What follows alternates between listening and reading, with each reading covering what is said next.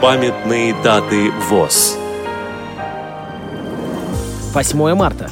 95 лет со дня рождения Александра Сергеевича Карасева, участника Великой Отечественной войны, общественного деятеля Всероссийского общества слепых. 9 марта.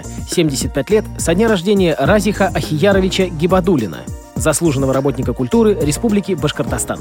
Программа подготовлена при содействии Российской государственной библиотеки для слепых.